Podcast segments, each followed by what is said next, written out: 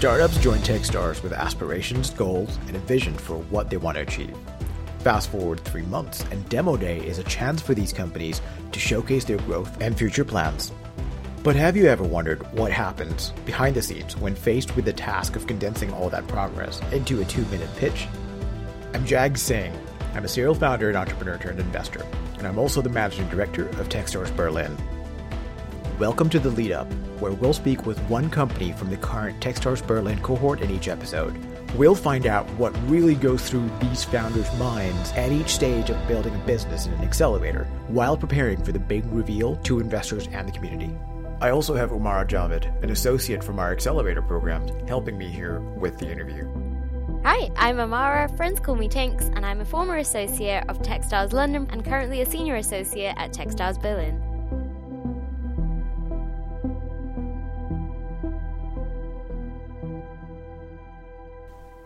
Today we're speaking with Anna Franziska, the founder of Yoona, which is an AI and machine learning startup that's helping some big fashion brands and apparel makers shorten their design processes. I'm Anna Franziska, founder of the award winning software company. Yoona AI is a unique SaaS product which helps the fashion company to optimize their processes and save time and costs, and also enhancing creativity and encouraging sustainability. Sounds exciting. And we've heard you've got an awesome team behind you as well. So, what are your sort of responsibilities as a CEO? Actually, that is one of my responsibilities, which I see. It's bringing a good team together to make it happen, to have a look to good people who build a product like Amar or doing marketing and sales, Valeria, or yes, all the team which, which is behind me, actually. I'm working since 10 years in the fashion industry. I worked in companies. I worked in Zalando, for example, and I built my own fashion brand. When I was working with my own fashion brand, I found out that all the processes are still manual. We are stuck in the 80s. So I kept studying again fashion design, moved to a T department of my university, and then Yoona came out. So, if we dial it back a couple of months before the program kicked off, you of course applied, and then you got that all important phone call from JAG saying that mm-hmm. you were mm-hmm. accepted to the Techstars Berlin program. What did that feel like, and what were your um, sort of expectations of the program?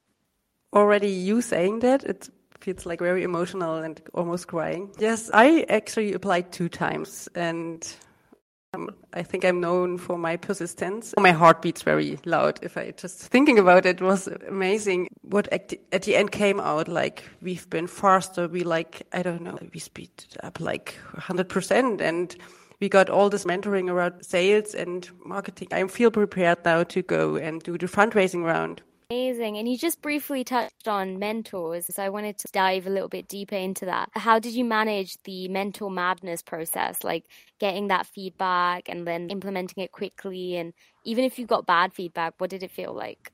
I love networking. It's the first thing. So I think I was enjoying mentor madness. And we know as a team exactly what we need. So I directly asked mentor questions like what they could do for us. Also, I think there was like emotional spirit in between the mentors and us. For those of you listening, I have a propensity to want to invest in founders that have deep domain experience and, and really know the ins and outs of the markets that they're trying to tackle. And Anna Franziska definitely fits that mold. Franzi, maybe you could explain a little bit more about your motivations for starting Yoona. I think the fashion industry stuck in the 80s, like we would have this old Nokia phone. You remember that? That is the fashion industry nowadays, and where where we are, 21st century. And when I was working there, and all my experience I have, there's no technology. We have to we have to bring the technology in, and that is actually my motivation. My motivation is to digitize this whole industry to bring them to the point now to help them in the future to be sustainable because I also think the fashion industry was fighting uh, the whole time for ages now to close this gap between sustainability and economic goals. And you can only close that with technology. My vision is to build a global digital leader for the fashion industry, and my whole team is behind this vision. How do you persist when so many people are in this industry saying no. It's almost like they're pre-programmed to give an answer no as a response to any question you ask. And so, How do you keep that persistence, not just as a founder, but also with your team, right? You have employees, you have mm-hmm. salespeople. How do you maintain that that drive to move forward? I have to say, our sales and marketing manager, Valeria, she worked also 10 years or even more in the fashion industry in China. So we all know how this industry works and everybody, everybody works there. We are also doing panel discussions since two years and inviting industry leader to talk. And we know and everybody's saying they have to digitize. They don't know how long does it take and how long they, they have to digitize. And even if they say no, I see in their eyes. And you have good advisors. I have good advisors. The CFO of Marc O'Polo, the creative director of Puma. Today I was speaking to the CEO of Holy Fashion Group. They have to digitize. Even if they say now, no, we cannot, or maybe there's like a closed door for them, or they see it like a problem, we know they have no chance. So we keep going. There's two things in there that you talked about that I'd love to dig in a little bit deeper. Firstly, you've assembled this team. All of them, even your machine learning engineers, seems to have experience in like mm-hmm. with apparel and fashion. So I'd love to dig into that. But but secondly, what I heard when you were talking about maintaining that persistence was actually because of your deep rooted knowledge of the industry that things take a little bit longer and in that same vein you, you've set your company up to make sure that you don't run out of money before that event horizon happens. Is that how I heard it? Yes, we set the company up that we work with smaller designers already. So, like Esther Perbandt, very famous designer of Berlin, so they couldn't work, work very fast in two weeks. So we have that time to build with Puma or with other companies pilot project and go with them when they are ready to go. And so let's go back to the other question around your team. How did you assemble this team of people who have experience, deep experience in, in the apparel and fashion industry? Like I said, even your machine learning engineer mm-hmm. has, has spent a decade in, in the industry. Yes. When I build a team, I see Formula One drivers, right? They're one person and they only succeed because they have this bunch of people in the back. And building a team is not that easy. You work with some people and then you see maybe they're not understanding fashion industry that well. And then bit by bit, we came all together. Valeria, our marketing sales manager, I know for two years now. It was like bit by bit, we found this team who can build Yoona AI. And I think this diversity in our team works very well and we are very flying together. But sometimes we have also moments when the machine learning engineer is saying, Oh, we have to put in a platform we have to train models. And then we from the fashion industry are thinking about models walking down the runway and think the designers will understand, ah, we have to train the models. Where are my models? I need my model agency. I got to love that. Let's skip forward a little bit. There's a long period of time, almost eight weeks, nine weeks, between the period when Mentor Madness ends. Mentor Madness is in the first you know, couple of weeks of the program, and Demo Day, which happens at the very end at the end of the program, you've got to deliver this refined pitch. What was the process and, and how did you reshape or reposition the company in the lead up to that demo day as you were working on this pitch? Oh my God, it feels like one day, not nine weeks. Yes, we had mentors for every part of the company. So we could build up our sales strategy build up a sales team, be really sales driven. So when the mentors came back with us and we checked the product and also the network, the fashion network of our mentors came back to us and they said, yeah, the product is ready. It's cool. I knew for sure now it's ready to go out. And, and that validation, it's incredibly important, not just as an ego trip, but also because any investor expects you to have de-risked the startup. You've taken a lot of steps. You've built a team. You've actually got an experienced team that you have worked with, and as a team, you function well together. You've also got a product live on the market. Tell us a little bit more about the advisory board that you built mm-hmm. up. How did you think about who to add? What was the experience of going out and asking people to join your advisory board? Yes, I think again about me, Formula One driver and about a team and which skills we need to succeed to reach this vision of being the global digital leader for the design industry. And then I reached out to mentors. I reached out to the fashion industry, right? To get allies in the fashion industry, like Martin from Puma, Martin Kronbügel, like Jürgen Hahn from Marc O'Polo. I reached out to people who built already a startup to, who made an exit, who has experience in growth.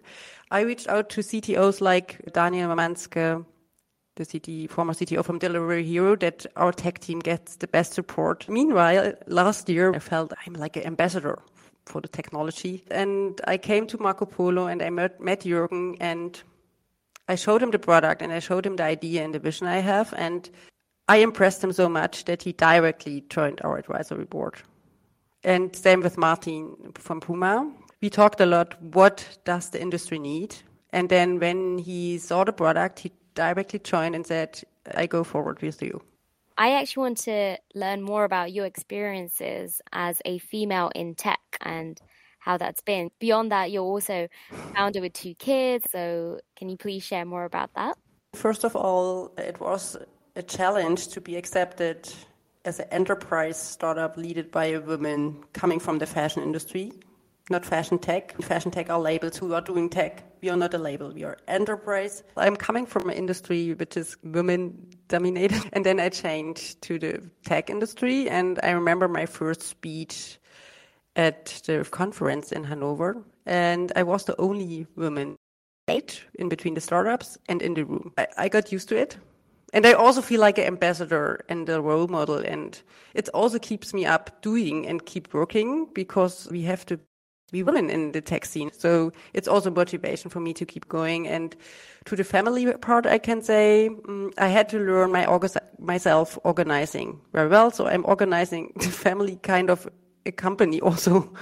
So it's a lot of organization, but that's the only thing, and it matters. And when you have to deliver, I'm really happy to have my network, my mom, my family supporting me because right now before the demo day, I knew I wouldn't have time for them, or I would be half there with my all my thoughts. I totally respect that. And I strongly urge anyone listening who's also an entrepreneur to make sure that they have a support system around them and to make sure that they aren't doing this all alone. Let's talk about the business again. How do you see your go to market strategy and especially your pricing strategy? How has it changed since you first started working on this company? So we have already uh, paid pilot clients. For example, Puma, Ernsting's family, Vaude, and yeah, and the bigger companies are willing to pay in between 40,000, 60,000 euros if we digitize their projects and their designs and collections totally. One of the challenges as you build the company post just working on the idea. And once you're getting into the market and into the hands of customers, you've also got to figure out pricing. And I remember having a lot of conversations with you around, you know, how to optimize contract values, especially some of the larger contract values. Mm-hmm. Would you be willing to share with our listeners how you've approached that or what approaches you've taken? Our goal is to change the whole industry that we're going to help this industry and that we will be the partner of the industry, that we, they come to the 21st century. So we started programs with them, we started working with them. And some of the companies said they are willing to pay 60K if we really digitize the whole process, like an end to end process. Now we are building with them together. We can only build the product with them together. So we really we are very close to them on their needs. We needed data from them. We get data sets. We build with them. We go back to them and uh, have calls with them to see is it working. We evaluating the designs which are coming out because it it has to combine performance analysis and bestseller designs with their image data, and it has to be good. So we're working with them constantly together. And I think that's the only way we win to building with them together and they trust us and they implement our software in their system. What are the challenges of delivering a demo day pitch, even if it's recorded and not live, but in a language that's not your native language? I trained. Sometimes I talk too fast, or and I train. I'm very persistent to get it right and that we succeed, and that means training. And so I trained already two weeks before, and I did videos already before. And my husband is a video maker, so that was very cool also to work with him.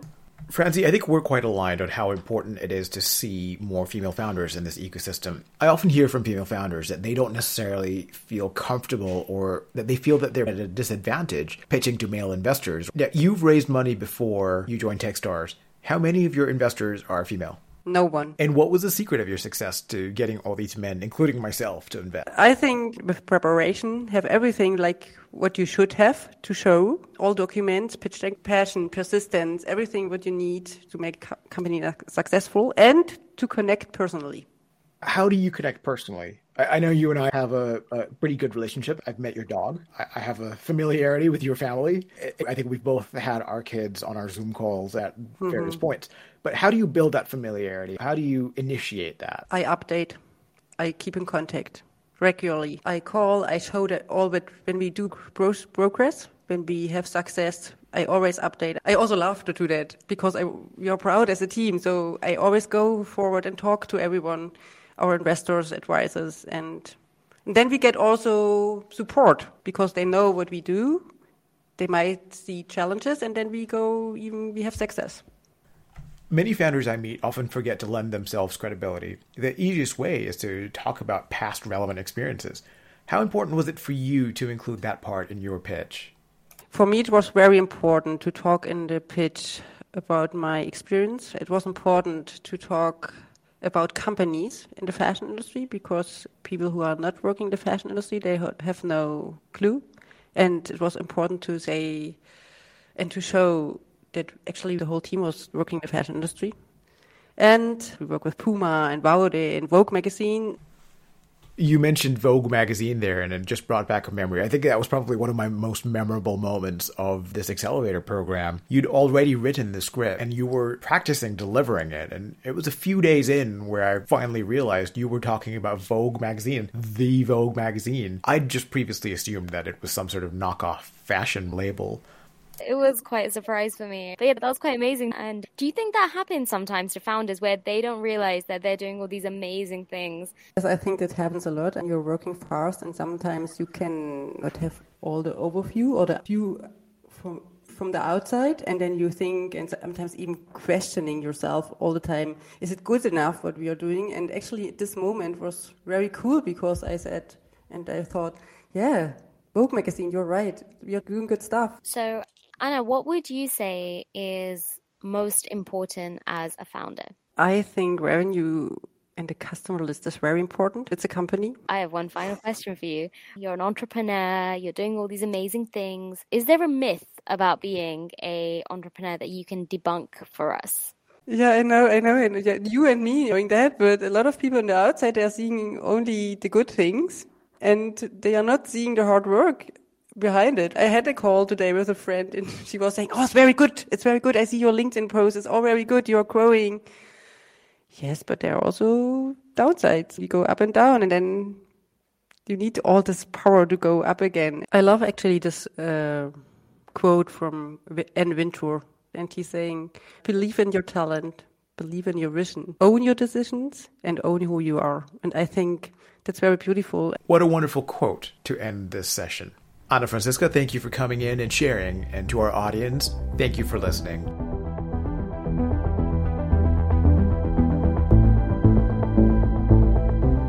Don't forget, we have nine other amazing companies from Techstars Berlin sharing their experiences in this lead up series, a part of the Techstars Podcast Network.